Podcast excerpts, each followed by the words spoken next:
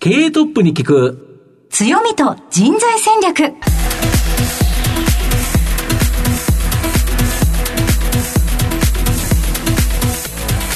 毎度相場の福の神こと藤本信之です。アシスタントの飯村美希です。経営トップに聞く強みと人材戦略。この番組は相場の福の神こと財産ネット企業調査部長の藤本信之さんが注目企業の経営トップや人材戦略を担うキーパーソンをゲストにお迎えしてお送りします。企業を作るのはそこで働く人ということなんですがゲストには毎回事業戦略上独特の強みとその強みを生かすための人材戦略じっくりとお伺いしていきます。はい今日は一体どのような企業今日はですね、まあ、食品から半導体車関連え？え？っていうぐらい幅広い領域でまあナンバーワンシェアの製品を数多く持ってる企業ご紹介したいと思います。もう今のところは何も接点が見えないんですけれども。これがまあ聞くと分かる感じですね。はいということでございます。この後早速トップのご登場です。この番組は JAC リクルートメントの提供でお送りします。経営トップに聞く強みと人材戦略。経営トップに聞く強みと人材戦略本日のゲストをご紹介します。東証プライム上場、証券コード4401、アレカ、代表取締役社長、白詰秀隆さんにお越しいただいています。白詰さん、本日どうぞよろしくお願いいたします。こちらこそよろしくお願いいたします。ますでは、早速ではありますが、アレカの事業内容のご紹介をお願いいたします。えー、アレカグループですけれども、えー、化学品、それから食品とライフサイエンス、これをコアビジネスにいたしまして、幅広い市場で価値ある素材を提供するグローバル企業という位置づけになっております。はい。ありがとうございます。また後ほど企業についてはじっくりと伺っていきたいと思いますが、はい、まずはトップは企業にとって大切な人材であり強みでございます。トップのお人柄に迫らせていただきたいと思いますので、しばし質問にお付き合いどうぞよろしくお願いいたします。はい、よろしくお願いします。はい、では、白詰さん生年月日を教えてください。昭和36年の11月10日になります。61になります。はい。ご出身はどちらでしょうか？埼玉県の川口市になります。はい。はい、子供の頃はどのようなお子さんでしたか？育児なしですね。あれ？そうなんでしょうか？どどうしてですか？泣き虫だったです。あと、その、大人の人の言うことに、こう、一言で答えられないっていうのがありましたね。えある時、えっと、母方の田舎に、はい、山口県の萩になるんですけど、はい、そこにいた時迷子になりましたね。はい、坊ちゃん、住所はどこになるのって言われた時に、おばちゃん家の住所を言えばいいのか、その時は川崎に住んでたんですけど、その住所を言えばいいのか、どっちなんだろうって思ってるうちに泣いちゃうんですよ。でも、あれですね、きちんとあの、考えてからこう喋るっていう感じだったんじゃないですか、そうですね。子供の頃からなんかよく考えてましたね。はい。それがだからなかなか大人の人相手だとこう通じなくて、うん、ですぐ泣いちゃってごまかすみたいな、そういうずるい。いいとんでもございません、あのとてもあのスポーツやられている印象があるんです。けれどもこれは小学校の頃はやっぱりこう運動が苦手で、はい、他の科目の成績はいいんですけど、はい、あの運動だけ、まあ、要するに体育だけ3なんですね、はい、5段階で常に、はい、それがなぜか中学校に行ってなぜかバスケットボールをやるようになってそこから少し、うん、あの運動神経がマシになっていったような気はします。その他高校生では生活等々はいかがでしたか？何に熱中されましたか？中学校ぐらいまでは、はい、そのスポーツもそこそこできて、はい、成績も優秀っていうことだったんですけど、これがだから川崎の中学校から横浜の高校へ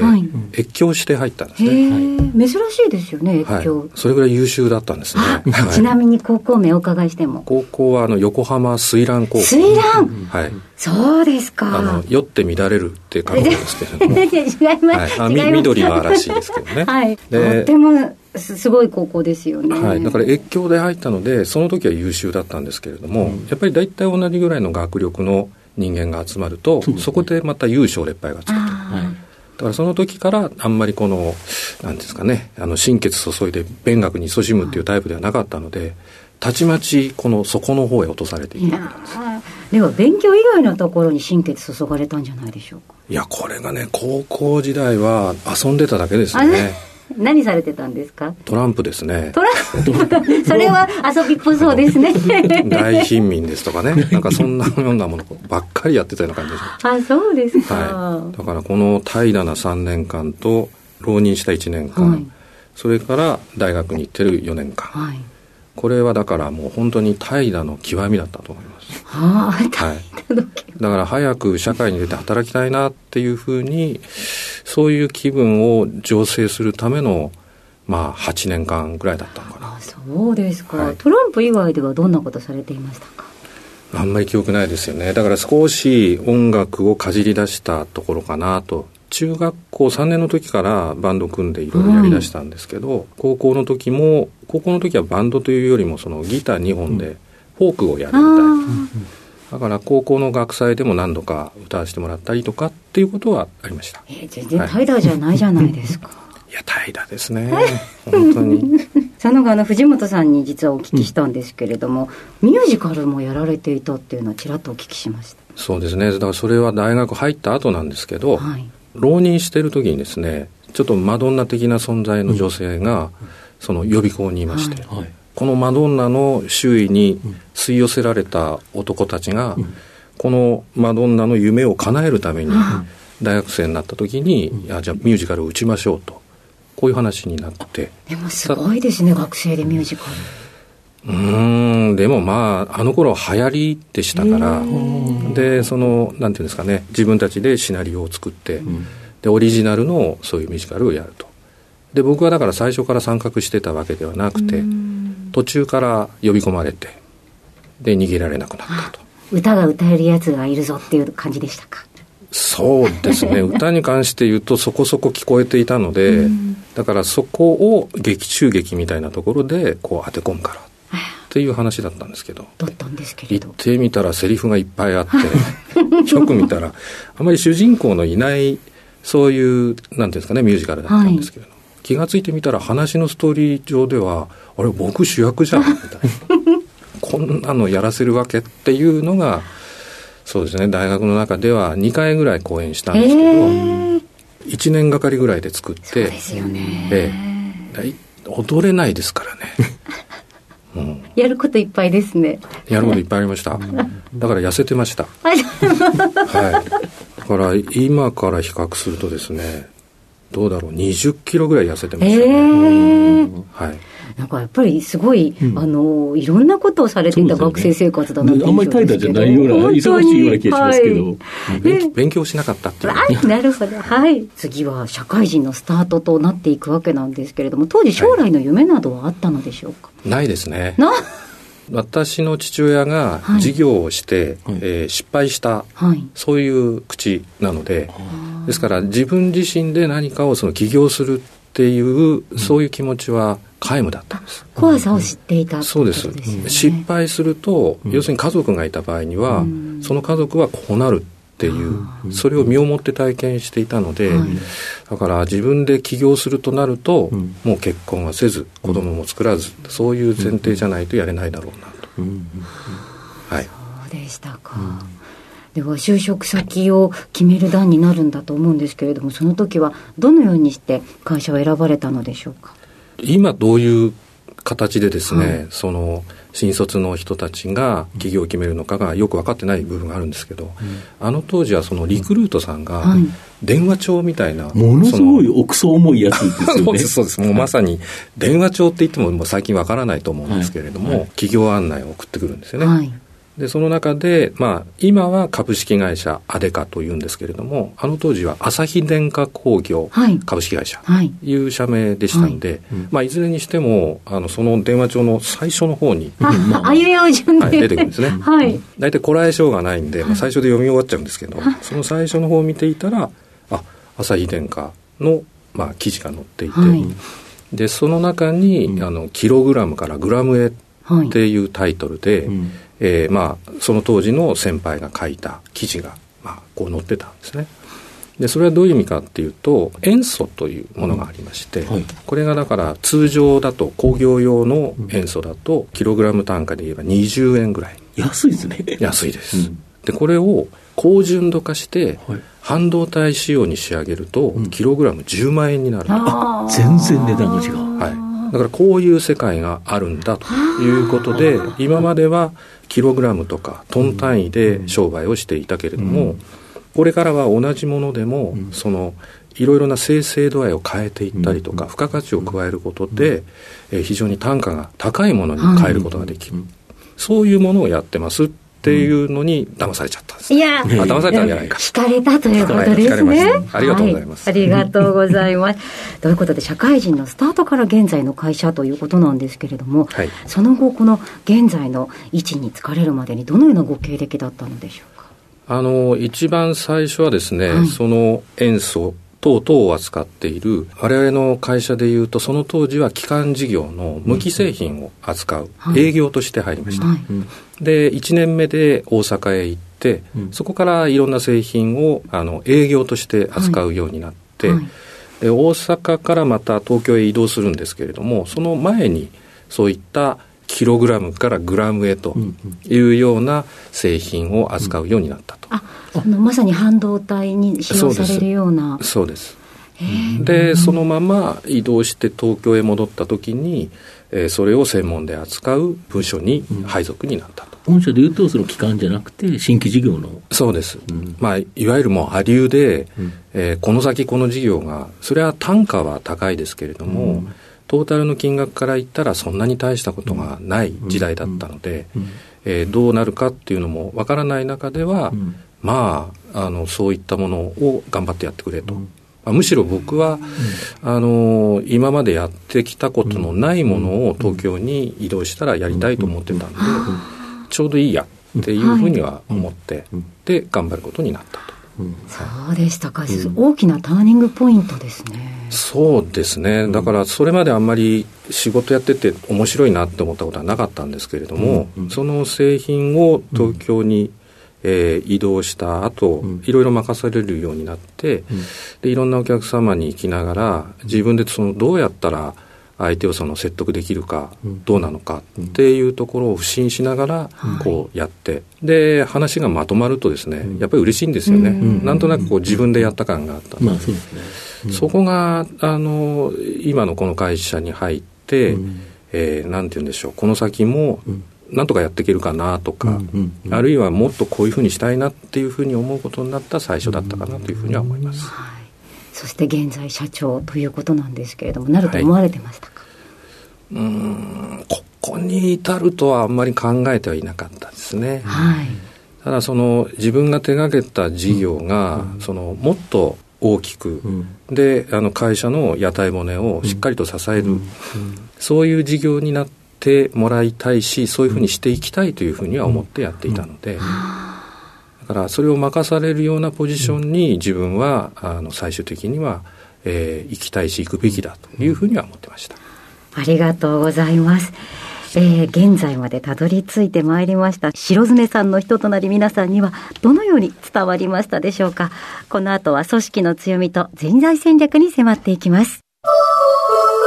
経営トップに聞く強みと人材戦略本日のゲストは、東証プライム上場、証券コード4401、アデカ、代表取締役社長、白爪秀隆さんです。御社は創立106年のもう老舗企業ということで、5つの事業領域があると。で、その5つっていうのはどんな事業領域なん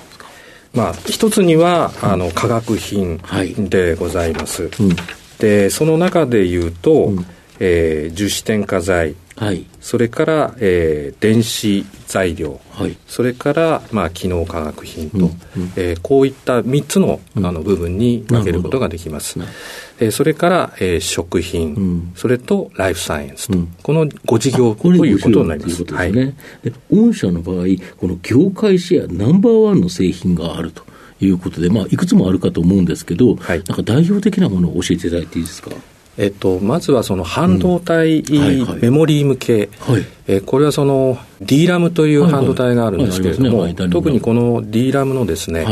高融点材料、これに我々のものが、えー、世界トップシェアということで使われています。逆に言うと、その D ラムとか作るときに、やっぱ半導体製造にはなくてはならない製品ということですか？そうですね、で特に、うん、あの半導体のその先端品というのは、うんはい微細加工が進めば進むほど、どんどん進みますよね。はい。はい、あの、新しいそういう材料が必要になってくるんですよ。はい、そで、ね。はい、それを我々のそのメインのお客様と、うん、えー、長い時間をかけて、うん、次の世代ではこういうものを使う、こういうものが必要だということを共同歩調で開発しながら、その次の世代に備えるということで、えー、まあ、そういったその対応の仕方もですね、高油田材料をトップシェアのまま、うんえー、維持させているという大きな背景にはなるかなと。なるほど、はいあと、やはり車関連の中ではですね、国内の新車に採用率100%。はい。こんな製品あるんですか？そう全部入ってるってことですよね。はい。なかなか、あの、札かけて、うん、これ入ってますよっていうふうに。あれかインサイドとは言えないですよね。言えないですね。ということで、うん、なかなか難しいところなんですが、うん、エンジンオイルに添加して、はえー、燃費効率を上げると、はい、我々の製品名で桜ルーブという製品があるんですけれども、うん潤滑油の添加剤ですね、はいはいはいはい、これで要するに車の走りを、うん、えー、非常にスムースにしながら、すると、はい、でその結果、燃費効率を上げると、なるほど。えー、いうものなんですね。ですから、これはあの新車を作って、その新車が工場出荷されるときには、はいはい、えー、日本車の場合、でガソリン車の場合、必ず入っていると。で海外の車にも、あの結構採用されているので、まあ、ワールドワイドで見ると、まあ、今、数十パーセントぐらい、えー、これは我々のこの添加剤を積んで、うんうん、えー、新車として出荷されると。なるほど。はい、本当に御社の場合は、幅広い分野で、いろんなトップ製品、日トップ製品あるということですよね。はい、そうですね。なるほど。で、えー、海外の売上高が2021年度1914億円。で、えっと、比率として53%ということで、明らかにこれ、グローバル企業という形なんですけど、これ、全世界、結構売ってますよね。そうですね、あのまあ、エリア的に見ると、うん、なかなかそのどこが突出してるっていうところが難しいんですけれども、うん、やっぱりアメリカ、それから中国、韓国、うん、東南アジアというところがメインで、あとはその中東、ヨーロッパ、まあ、ブラジルと、まあ、そういう意味でも、まあ、多岐には広がってるかなと。なるほど、はい、今後の御社の成長を引っ張るもの、改めてお聞きしたいんですが。あの世界展開が非常に進んでいるものは、はい、えー、樹脂添加剤という。樹脂添加剤、はい、はい、これはその樹脂を解脂して、はい、えー、樹脂のその性状を変えていくと、うんうんうん、透明度合いを高めるとか。なるほど。あるいは柔らかくするとか、はいはい、燃えにくくするとか、はいそういったその材料なんですけれども。樹脂は元は石油的なところからそうですね、ポリプロピレンですとか、そういう石化製のものが多いんですけれども、うん、これもまた、うん、あの石化製のものから、はい、あの植物性のものに変えて。植物由来のものに、はいバイオ関連っていうか、はい、そうですね、再生可能なやつとか。そうですね、うんうん、そういったようなところにも使用できるような処方に変えていってると。なるほど。ですから、やっぱりその樹脂自体が、どちらかというと、その悪者みたいな、うんうん、まあ、昔はなんか悪者っぽかったですよね。そうですね、環境に対して。はい。ただ、そうはいうものの、例えば、そのこれから EV ですね、はい、電気自動車が、はい、えー、非常にその主流になってくると、そのバッテリー重いですよね。そうですね。うん、これを、要するに囲う、その、うん、なんていうんですかね、はい、バッテリーカバー、はい、これはやっぱり樹脂を使いたいっていうところが、まあ、そうですよね、はい、結構多いんですね。だからそのためには、安全に、そのバッテリーを保護する、そういうカバーが必要になって、そのためには、あの、難燃剤がですね、燃えにくい。そうですね。はい、あれが燃えやすかったら、なんか一発火ついちゃいますもんね。そうなんですよ。うん、だからそういったような樹脂もですね、うん、 essential な use っていうのは必ず残っていくので、うん、でその時にその樹脂の機能を変える、えー、はい、変える、あるいは助ける、そういったものはやっぱり必要不可欠であると。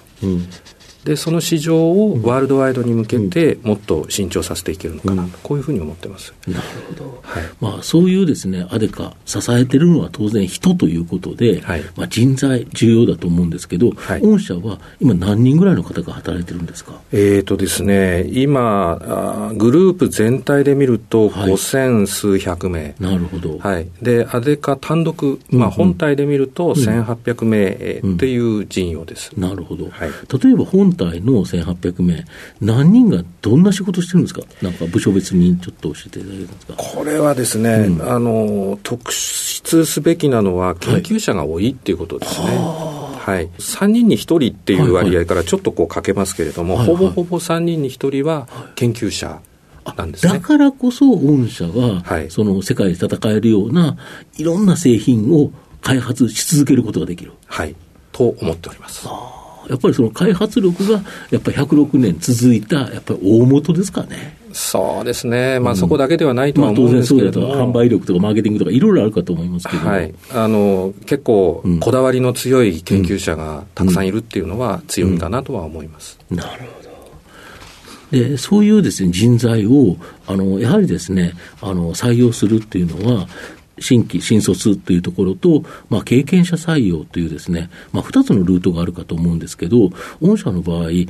ばこの4月、何人ぐらい入社されるんですか、あの新卒では。えー、新卒の採用数はですね、はい、えー、53名です。はいそれから、えー、経験者の採用は、うん、まあ、今21名程度ということで予定させていただいております。で、要は、アデカにですね、新卒で入る場合、こんな人に来てほしい、まあ、御社が望まれるですね、人物像みたいなものございますでしょうか？やっぱりアグレッシブな人材がいいかなと、はい。うん、えー、それからやっぱりその、過信ではなくて、はいえー、自信を持って、えー、自分の仕事をその前に進められる、そういう人材が欲しいですよね。で、我々のその会社は、やりたいっていうことをやめとけっていうふうに言う風潮はないんですよ。だからこそ、いろんなものが出てきてるんですよね、はい、そうですね、失敗も多いんですけれども、まあ多分そうなんですよ、売れてなかった製品も数多くあるのかもしれないですけど、だけど、きちっと世界中で売れてる製品もいっぱいあると。そうですね。だからそれは失敗があったからこそということですよね。そうですね。うん。ですから、その失敗にもめげないで、うん、あの自分のやりたいことを、なぜやりたいのか、うん、どういうふうにやりたいのか、うんそれをそのしっかり主張できる、そういうあの若い研究者がぜひ欲しいなというふうに思います。一人では研究できないから、やはり周りを巻き込んでいく力。と、そうです、ね、要は自分の信念でこうやりたいんだと、はい、だから手伝ってくれと、はい、これをちゃんと言えるニットということですか。そうですね、ああいいですね。なかなか大変ですけどね。そうですよね、はい、自分だけでやるんだったら、まあ、こそこそやってれば、まあいいんですけど、やっぱ人を巻き込まないと研究開発で進まないですもんね。そうですね、うん、はい、そう思います。なるほど。そうすると、やっぱそういう人材っていうのを御社は求めてるということですか。はい、で御社の場合ですね、やはり人を育てるっていうところ重要、まずは入っていただく、まあ、その中で育てていくっていうの重要だと思うんですけど、はい、この人材育成に対して何か特徴的なことございますでしょうか？他の会社も大体同じような形で、うん。うん、その人材育成っていうのはやってるとは思うんですけども、うん、まあ、我々もその一通り海外派遣の制度を充実させたりですとか、うんうんあの語学学習のサポートをしたりとい。うようなところは、はい、あのかなり力を置いています。なるほど。やっぱり自分でこういうふうにしたいっていう思いを持ってもらいたいのと同時に、あの海外展開をこう測っていかないといけないので、やっぱりその海外に出るためのその力というのは必要になるかなということで、えそういうためのあのサポートをかなりやっていると。であとはなかなかあの科学系が中心の会社なので、はい、どうしてもその女性比率が低いんですよね。ですか、はい、ですからそういう意味では、うん、その育児制度ですとか、うん、あるいはそのダイバーシティみたいなものの一環として、女性をどう活躍していただくかというようなところを最近力を入れながら進めていっているということもございます。なるほど。やっぱ本社の場合、売上高の半分以上が海外ということでいうと、やっぱりこのグローバルに通用する人材をいかに社内で育成していくか、はい、やっぱここになんかかかってるっていう感じですか？そうですね。で、やっぱり B2B が主体の素材の会社なので、はいでね。うん、あの、同じような能力を持ってる人を切り取ってきてここに当て込むといっても、なかなかやっぱりうまくいかないんですね。うん、ですよね。ですから、やっぱり一から育てる、あるいはまあ経験者を入れるにしても、うちの色に少しずつ染まってもらいながら、で、あの、我々のその、なんていうんですか、事業のワンピースとして、えー、しっかりと前を向いて働いていただく、そういうふうにしていただくための、まあ、あの仕組みみたいなものを整えさせていただいていると。なるほど。はい、ちなみにですね、この番組、お昼に放送してますので、社長、お昼ご飯って何を食べることが多いんですか？どこで何を食べてますか？近くのレストランに行くこともあるんですけれども、うん、コロナ禍になってからは、うん、ほぼほぼ、あの、自室で、コンビニ弁当、はい、このパターンが、はい、多くなりました。何弁当が好きですか？これ意外とですね、パスタとか、美味しいですよ。美味しいですよね。はい。新種のパスタとかが、あの、某コンビニさん、続々と出てくるので。なるほど。はい。では、藤本さん、最後の質問をお願いいたします。はい。リスナーの方にですね、何か一冊書籍、本をですね、お勧めいただきたいと思うんですけど。まあ、愛読書って言われたときに、一回だけ読んで終わるのがほとんどなんですね。で、複数回読んだことのある本って、実は一冊しかなくて、はい、1970年に書かれた、はい、えっ、と、カモメのジョナサンっていう本があるんですよ。はい、これまたあのネットでいろいろ調べると、あの変な方の話といい話とこう出てくるんですね。でも私は個人的には、うん、あのこの本のですね、うん、まあ、いろんな見方ができる本なので、まあ、あの、ぜひお読みいただいて、うん、できれば、これをあの、えー、和訳している方が五木ひろゆきさんなんですね。五木ひろゆきさんの、その後書きみたいな。そのコメントまで含めて読んでいただけると、非常に感慨深いものがあるかなというふうには思います。ありがとうございます。えー、ぜひリスナーの皆さんも最後まであのお読みいただければなと思います。後書きまでっていうことですね。はい、後書きまでですね、はい。改めまして本日のゲストは東証プライム上場アデカ代表取締役社長白爪秀隆さんでした。白爪さんありがとうございました。ありがとうございました。ありがとうございました。経営トップに聞く強みと人材戦略東証プライム上場 JAC リクルートメントは世界11カ国に展開するグローバルな人材紹介会社です。スペシャリストや管理職の人材紹介を通じて長年にわたり多くの企業の成長に貢献した実績を持ちます。当社では役員、CFO、CIO、本部長、社外取締役などの経営幹部層の人材紹介に特化した専門部署、JAC エグゼクティブを構え、企業の経営課題解決を支援しています。経験豊富なコンサルタントが経営課題をヒアリングし、課題解決に導く人材をご紹介いたします。企業の経営改革を担う人材など、経営幹部の採用なら、東証プライム上場、証券コード2124 JAC リクルートメントにお任せください。お送りしてきました経営トップに聞く強みと人材戦略。そろそろお別れのお時間です。今日のゲストはアデカ代表取締役社長白爪秀隆さんにお越しいただきましたアデカさん幅広いですねいろんなもの逆に言えば本当にチャレンジしていろんな製品を開発してるからこそあれだけ広い領域あるんでしょうね。はいあの白爪さんがおっしゃっていたこう、うん、あのやりたいをこう止めない社風だっていうところになんかこう全てが現れてるような気がしますね、ね、そうしないとこんな全くバラバラななんか違う製品があの成り立つっていうのはちょっと考えにくいですもんね、はい。ま、なかなか B2B なので私たちが実際に、あこれだそれだっていうのも難しいようですけれども、多分すごいお世話になってますよねいろんな人が、まあ、食べたり、車に乗ったりさまざまなところでお世話になってますね。はい、えー、ぜひですねラジオ日経のウェブサイトもチェック、えー、していただければなと思います。それではここまでのお相手は相場の福の神財産ネット企業調査部長の藤本信之と飯村美希でお送りしました。次回のこの時間まで。ほなまたお昼やで。経営トップに聞く強みと人材戦略。この番組は JAC リクルートメントの提供でお送りしました。